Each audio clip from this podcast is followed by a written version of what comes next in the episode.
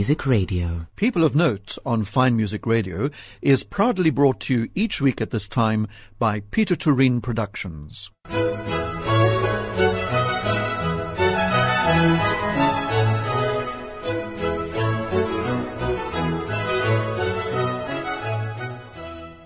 Fine Music Radio, and this is Rodney Trudgeon welcoming you to this week's edition of People of Note. I've just spent the last week reading a most absorbing and fascinating book called Bullets in the Heart Four Brothers Ride to War by Beverley Roos Muller. And the four brothers are all Mullers. And this book had an effect on me which anything I've read about the Boer War before hasn't had. First of all, it was it's very personal, and secondly, it tells a lot about the Boer side, and we're often told a lot about the British side. And Dr. Beverley Roos Muller, the author, is a veteran journalist and broadcaster and former academic lecturing in humanities at the University of Cape Town. She was an anti-apartheid activist in the 1980s, including spokesperson for the multi-organizational Open City campaign opposing the Group Areas Act.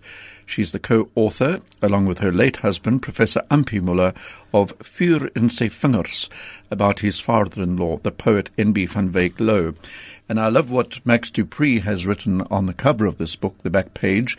He writes, a precious and rare publication, the moving stories of love, longing, and suffering provide valuable new insights into tumultuous times that helped shape South Africa. Beverley, welcome. Beverley. Thank you very much. It's nice to be home. Well, yes, you know, you're very much part of Fine Music Radio, aren't you?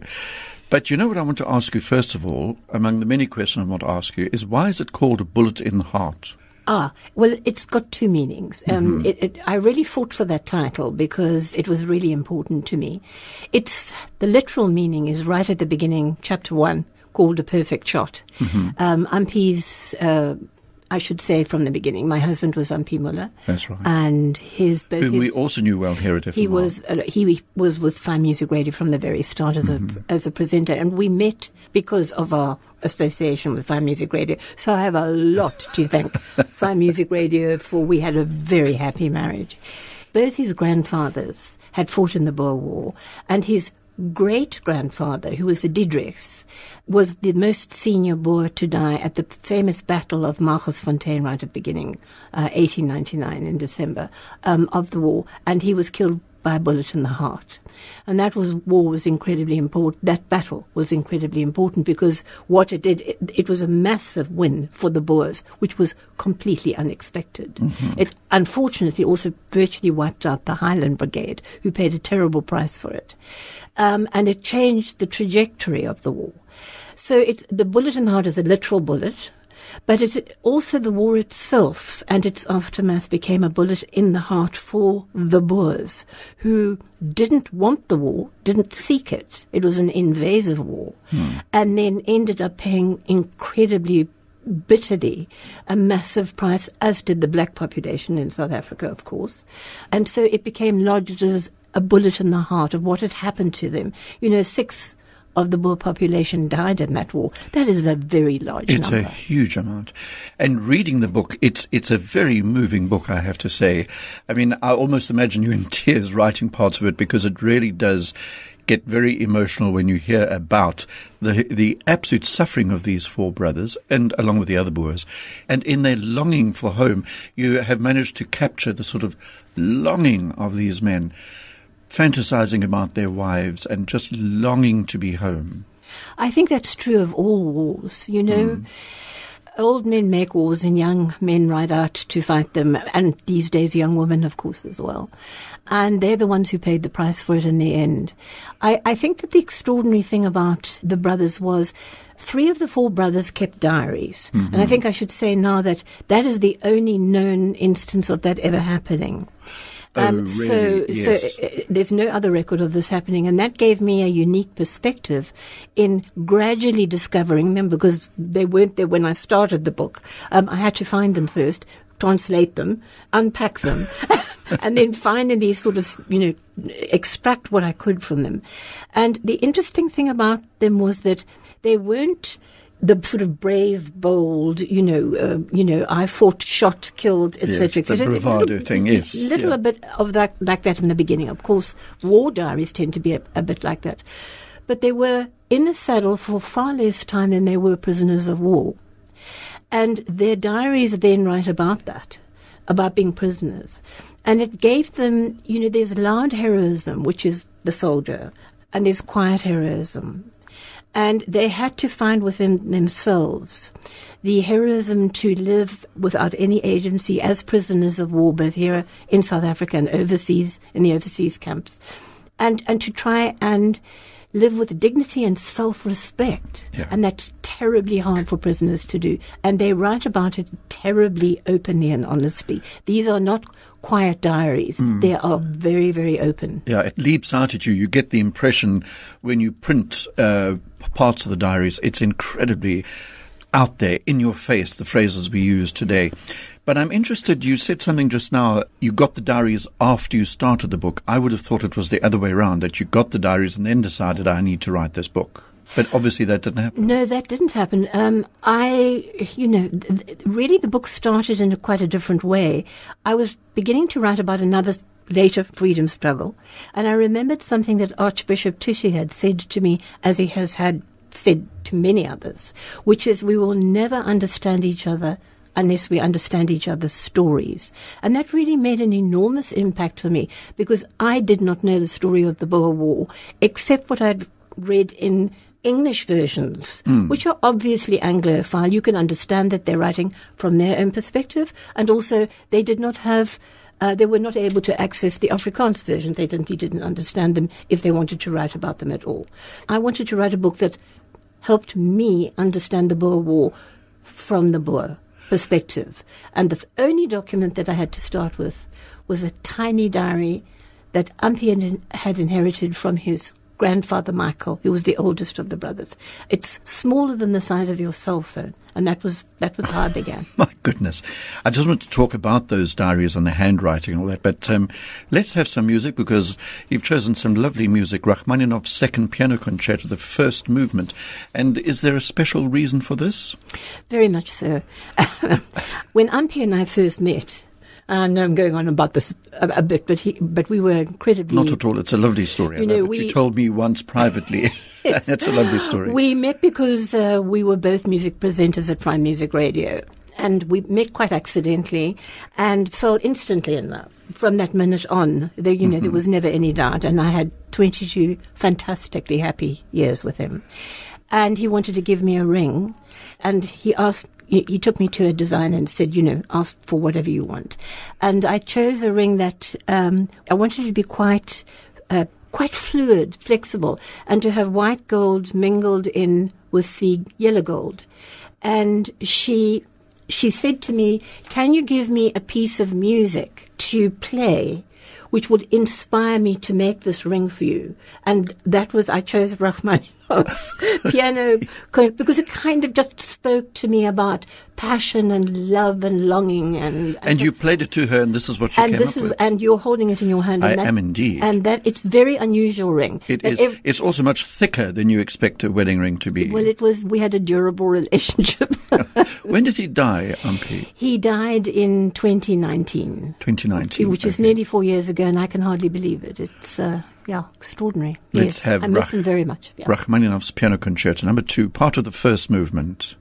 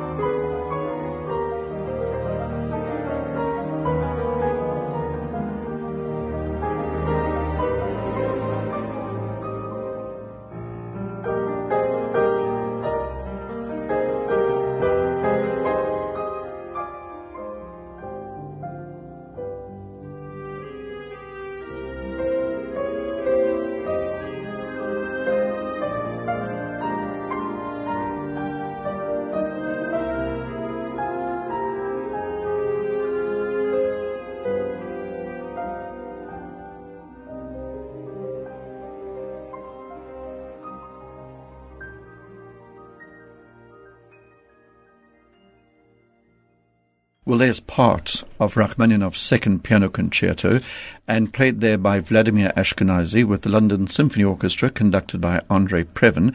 And the first choice of my guest on People of Note this week, Beverley Roos Muller, whose new book, Bullet in the Heart, published by Jonathan Ball, has just been released and which I've just thoroughly enjoyed.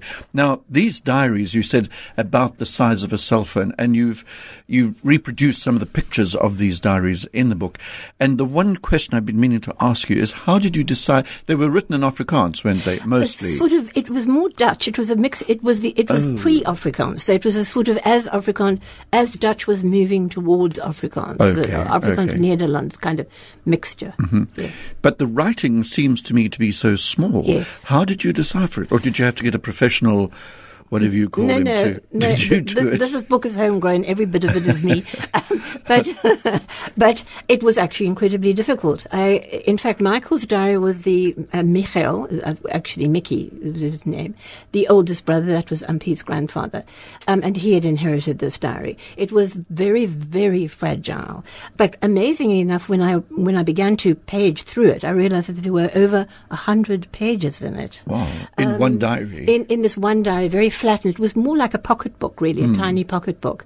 And in, in fact, he'd run out of paper, so he used fragile tissue paper at the end, which was packed in the back. How it survived, I, do, I literally don't know. Mm. And it was so fraying that actually the words on the edges of the pages were beginning to disintegrate. I used a magnifying glass, and Ampie helped me with that diary. That was the first diary we had. Helped me translate into English.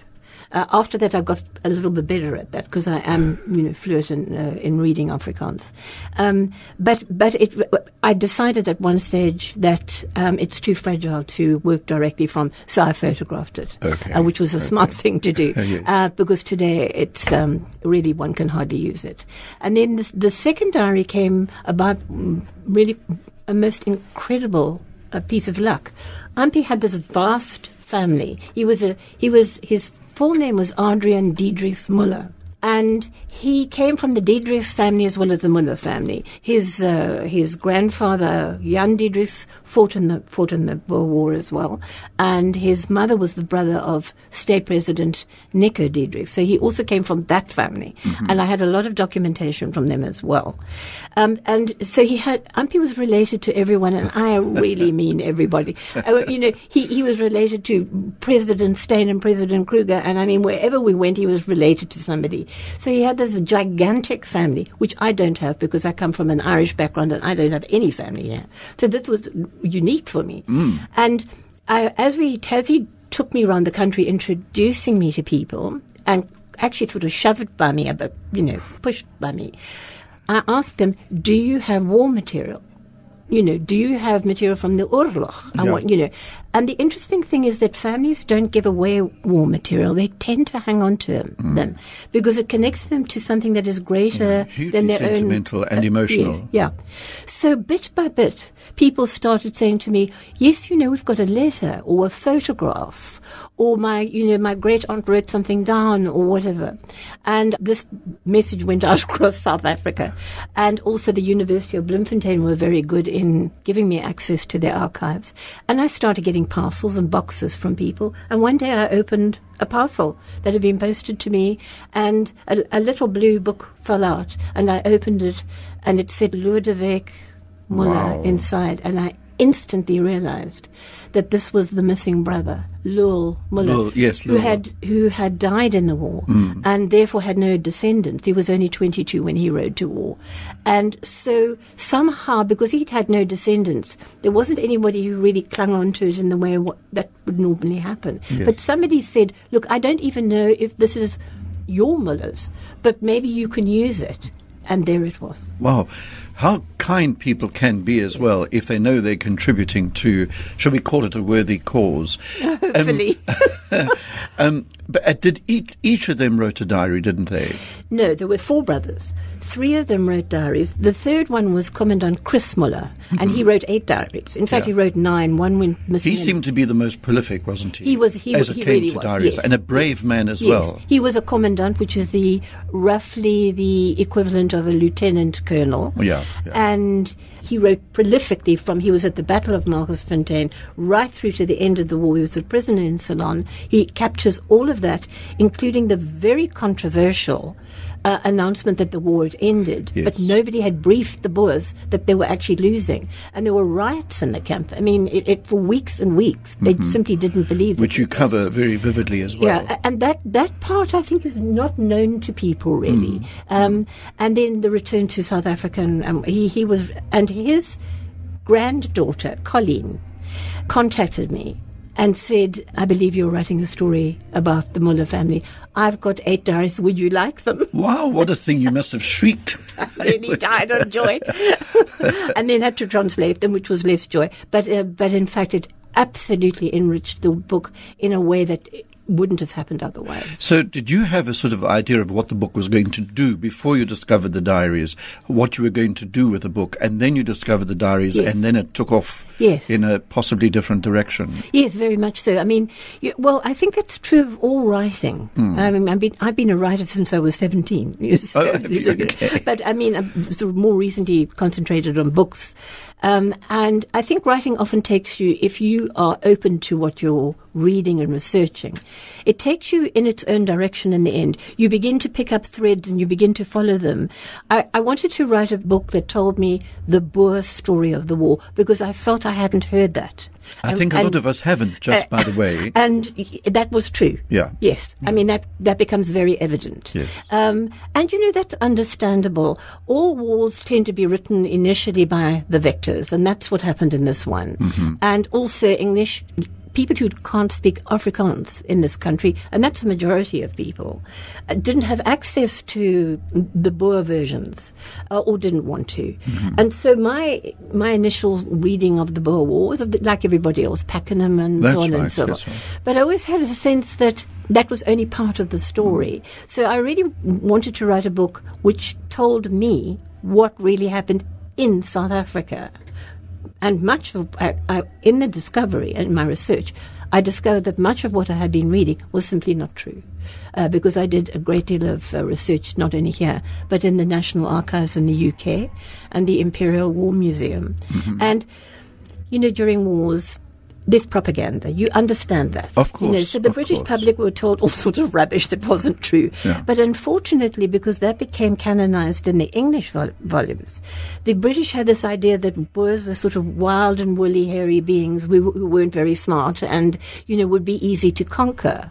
Well, two and a half years later, they found out that that wasn't true. But to some extent, that notion has carried through to this day. It has, I agree with you. All right, Beverley, let's have another piece of music. I see you've chosen Leonard Cohen's Suzanne, but you are insisting we play the early version. Just tell me about, about, about this. Ah, this. Um, I wanted something to take me back to my youth when I was, you know, once young and free and beautiful, a very long time ago. But it was a wonderful time of my life. I, I, I do have to say it. It really was very little money, but a, a red Volkswagen Beetle, like everybody had in those days. I, I don't think I knew anyone who drove any other kind of car. And you would settle for the weekend with friends and you buy five rands worth of petrol, which would take you For right up the miles. guard, you know, to Plettenberg or even further and back again, and, and a tent or, you know, whatever. And we had in the car an old battery tape recorder and one cassette. I, I think probably some of your younger viewers won't know what a cassette actually is. It's a plastic thing you put in an old-fashioned tape recorder. That's right. and and this was of Leonard Cohen's early music, and Suzanne was the one that I think of on those young, wonderful road trips that that takes me back to the days when I had long hair and was a hippie, and you know we lived like that. And I just want to say that also, I mean, it, it's a, it's a, it's a very heartwarming thing for me. But also, I still think he was a poet, and I still think I was glad when the Nobel Prize for Literature was given to a poet troubadour. But I don't think it should have been Bob Dylan. I think it should have been Leonard Cohen. I still think that to this day. Okay, so this is the early version then of Yes. Suzanne with Leonard Cohen. Yes. Let's listen.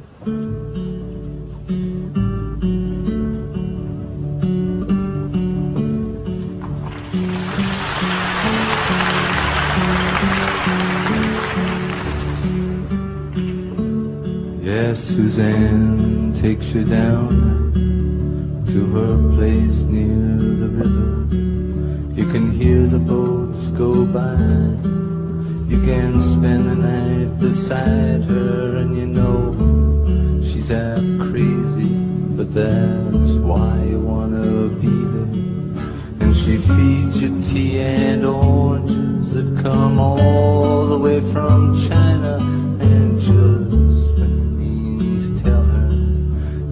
Got no love to give her, then she gets you on her wavelength. And she lets the river answer that you've always been her lover. And you want to travel with her, or you want to travel blind,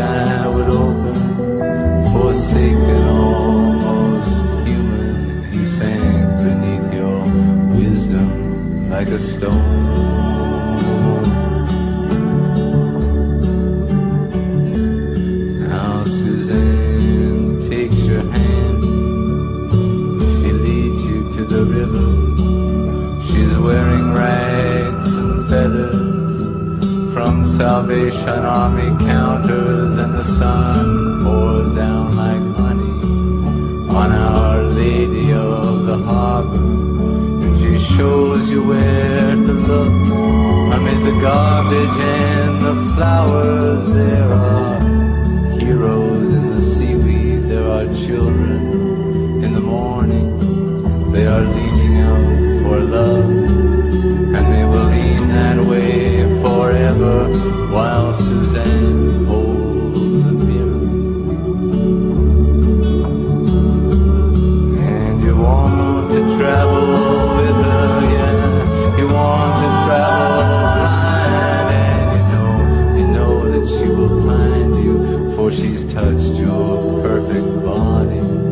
with your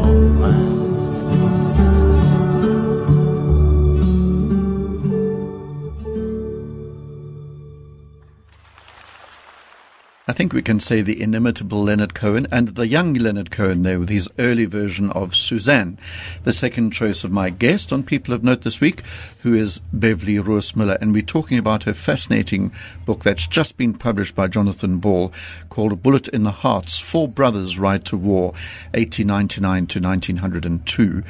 And what also struck me that you have picked up well, presumably from the diaries, is the sort of gung ho. They were, they were really, they wanted to fight for their country, and they fought, and they fought hard, and then ended up in concentration camps. But the other thing is, you spent a lot of time talking about their horses, and I didn't realize how important a horse was to a Boer soldier. Absolutely. The Boers had a civilian army. The British, of course, had a formal army Yes, with yes. and provisions and a mighty empire to back them up. The Boers, um, okay, let me go back one. Mm-hmm. This was a war an, of invasion on two separate, independent, and sovereign countries. The Transvaal and the Free State were not one country; they were separate. There were two countries, There were two countries in those days. And the British did not want to fight the Free State because the gold was in Johannesburg. They came here for the gold, no other reason. Hmm. They they gave political reasons. I have debunked most of those in the book. Um, it was nonsense. They came. They wanted the gold. The only way to get to Johannesburg was through Bloemfontein, which meant through the Free State. There was no other route, a rail route to Johannesburg at that point. So they had to. And they hoped that um, President Marthinus Steyn, the very young, intelligent president of the Free State, um, he was a lawyer, he had been called to the bar in London. They liked him a lot, they thought he was a marvelous man. He had good relationships with the Cape Colony. They didn't want to fight him. Also, why fight two countries when you only have to fight one? But he knew that he couldn't give them safe passage. And so they went to war with two countries. And South Africa's huge. It's nearly the size of Europe. Mm. And the British who came out here did not understand that or what kind of terrain they would have to cover. The Boers had a civilian army. They elected their leaders and they would not serve under a leader that they did not respect and trust. Right, which you also bring out strongly in the book, yes. Um, and they were told to go to war in their best clothes, and some of them went in their Sunday suits Yes. because those were their best clothes. Yeah, yeah, and of yeah. course, after months in the veld, they ended up ragged and in tatters, and that's why photographs of them, you know, tend to show them looking like tramps, but that's not who they actually were. Yeah, I wondered, you know, I used to wonder why the Boers always they didn't wear uniforms. I couldn't work that out, but that came to light in this book. right. It's a it's a civilian army. It was a civilian. I mean, and, and really, there were no formal uniforms except the very most senior generals, and that was, you know, like General Jan Smuts and Mm-hmm. Louis Botha and so on. But everybody else just kind of wore, you know, what they had. Every Boer in, in both countries was in, expected to tender muster once a year with a horse and a gun. Um, in order to just, you know, make sure it was part of your civic duty, so to speak yes. they were all grew up being able to ride extremely well, shoot extremely well, something that the English apparently hadn't noticed. and, and they knew how enormous the terrain was. So their, their war was a commando war, on horseback, moving fast, moving quickly. Um, the English had to stick to the railway track because it was a big lumbering army and it was the only way they could get you know, up and down. And also, the astonishing thing is that they had no map of the Free State when they waged war on them. And Seems bizarre. it's doesn't it? completely bizarre. Yeah. And in fact, the Royal the Royal Commission on the War in South Africa, which I had the misfortune of reading all two thousand pages of, uh, in 19, from 1902 to 1903, Lord Kitchener actually said to the astonished commissioners, when the war began, we didn't have a map of the Free State, and they were so astounded that they had to ask him to. To repeat that answer, so so the the Boers had to have horses. Actually, really, the English should have had horses as well, and uh, a lot of them complained about the fact that they were chasing De Wet, who was on a horse, and they were on foot. So you know, there was that as well. The Boers understood their horses. They were accustomed to the the horses were strong, sturdy local horses. They were accustomed to the terrain, they knew their riders, and their Boers had a very close relationship with their horses. It wasn't just simply, you know, something to ride. No, I, I picked up. It was almost spiritual It- somehow. It, it was. I mean, there were times when a horse was shot in a war where the men would dismount and stand round the horse and pray around it because it had given its life for them after all. Mm-hmm. And there were Boer leaders who rode their horses throughout the war. You know, um, uh, President Marthinus Steyn had a horse called Scott, who he said wasn't very fast but very reliable, and he rode it throughout the entire war. Yeah. Pensioned it off on his farm at the end, and when he, it died, he he wept at its grave. Um, same with. Uh, uh, General De la Rey, who was a master strategist, a tactician and strategist, had a horse who he said was the best watchdog he'd ever had, Oppenwacker, and who pulled, saved his life by pulling him over the Machali That's right. as he held onto his tail. yes, that's in the book as well, Yeah. isn't it? So Lowell has the misfortune of early on in the war losing his horse, Mm-hmm. and that begins is the beginning of a tragedy for Lowell. Yeah, and then he died. He died of a disease, didn't he? He wasn't shot. He no, he wasn't shot. He was because he had, didn't have a fast horse that knew him. He was captured outside Ladybrand. Uh, I, I, probably we should say these Muller brothers came from the Ladybrand district, which is the far eastern Free State, a very beautiful area, right up against what was then called Basutoland. And um, uh, during the Battle of Ladybrand, he was captured because of, he was on a borrowed horse um, and brought down to by train to Cape Town um, and held at the transit camp in Greenpoint, and he died there, as so many people did in the war of typhoid or enteric fever. Yes, horrible, horrible, horrible. Just on that subject, on Greenpoint, I was astonished in the book, just to move away a bit, that Greenpoint, the common, used to be a lake, a vlei, on which they had yacht races. Which, see, I mean, I thought, what's Beverley been sipping? Smoking? Smoking. yes. and it's true, because they're photographs. You Yes. printed a photograph. Yes, indeed.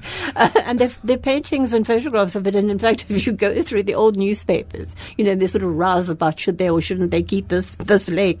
Um, uh, you know, typical Yes. letters to the editor. Right, right.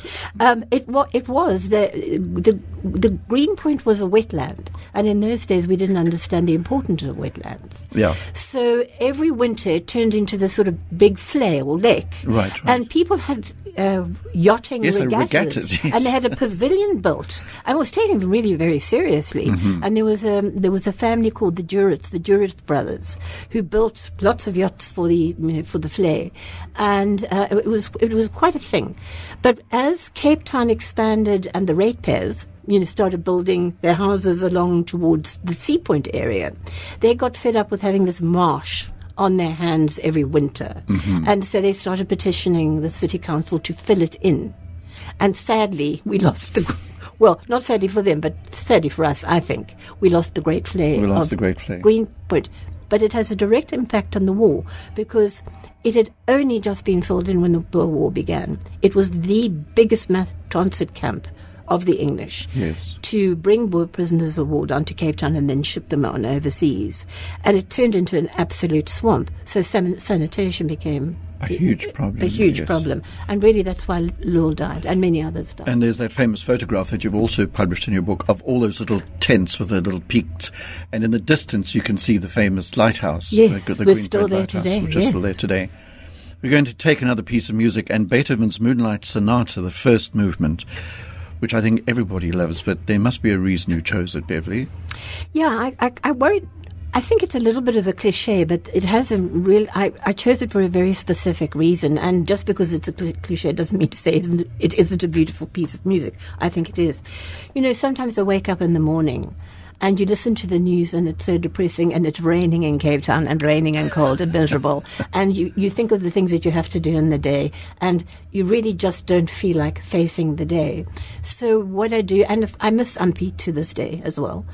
And uh, so what I do then is, you know, unless I have no bad habits, I don't smoke, I don't drink, I don't pop pills. so sad to get old. And, and um, so what I actually do is I switch everything off and I take five minutes out and I play this piece of music and I listen very, very carefully to it. And at the end of it, I'm ready to face the day.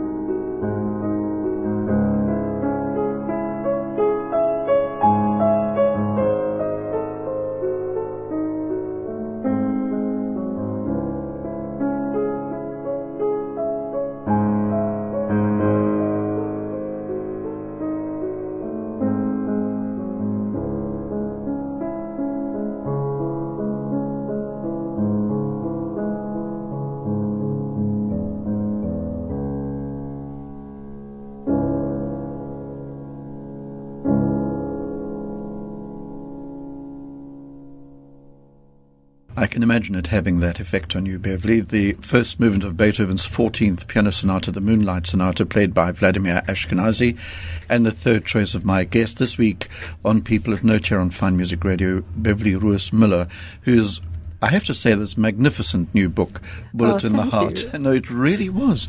I remember I postponed the interview because I wanted to make sure I'd finished the book before I interviewed you.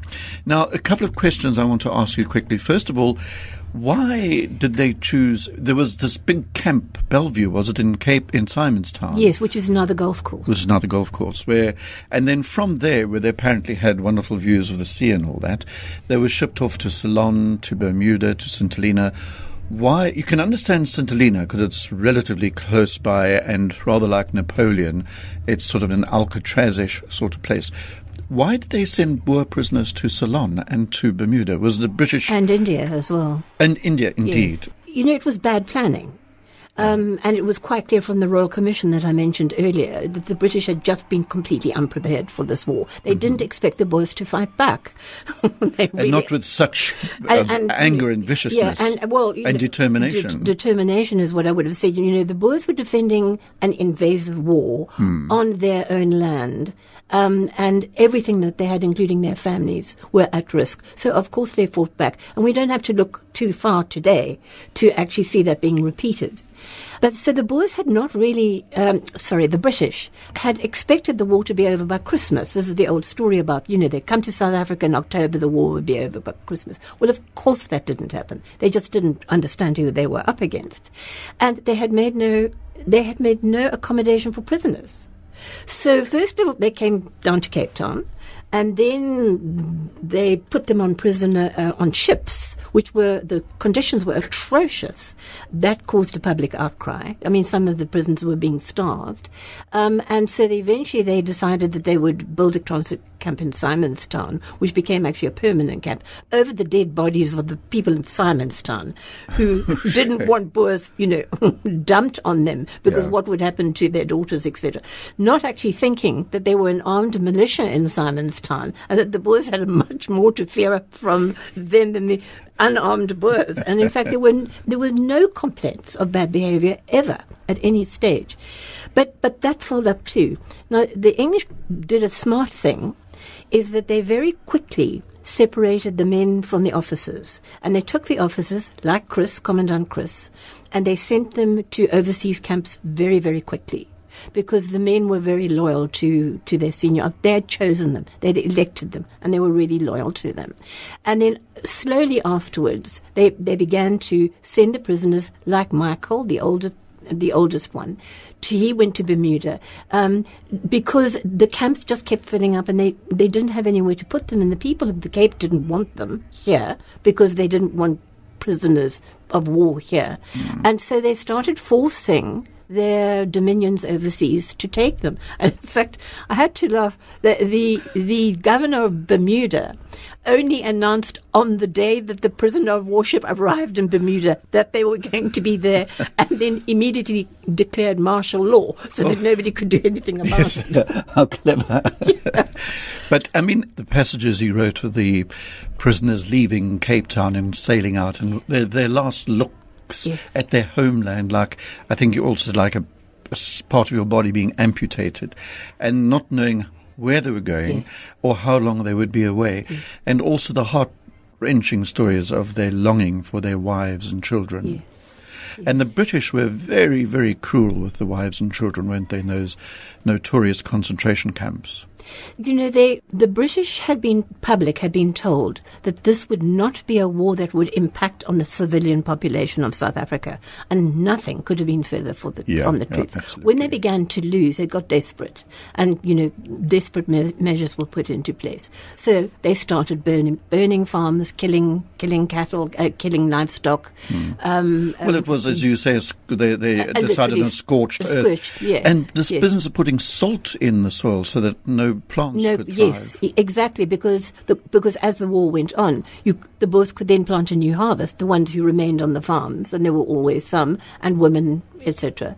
And um, they didn't want that to happen. So, thirty-three villages were entirely destroyed. Uh, but I also want to say here, and this is really important, there were not only concentration camps for women and Boer women and children, there were 66 black concentration camps. Wow. And for every Which we don't hear about which about. nobody ever talks about or hears about. And in every single one of those black concentration camps, the conditions were worse and the death toll was higher than in any single Boer concentration camp. And that was bad enough. Mm-hmm. So it had had a massive impact on the black population as well.